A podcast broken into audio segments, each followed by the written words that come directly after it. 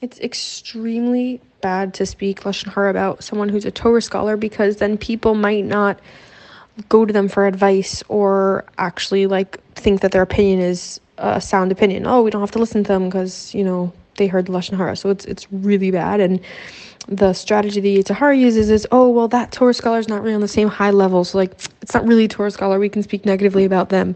They're not on the same high level as uh, Torah scholars of other generations. Um, but not only that, we can't speak negatively about someone who's foolish, someone who doesn't have any Torah knowledge.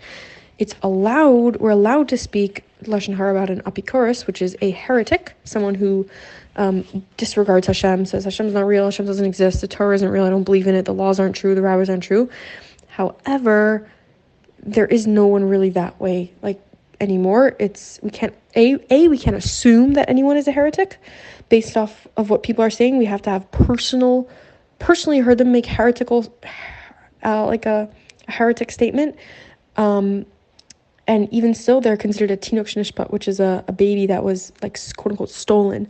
So they can't be blamed for having her- heretical opinions, and we can't consider them a heretic, so we still cannot say Lashon Hara about them, even though most people use that as like, no, it's okay. You, you actually can say Lashon Hara about this person. You can say, no, I'm allowed to gossip about them because they're actually like very bad, like heretics spreading bad things. But no, most people do not fall in that under that um, circumstance.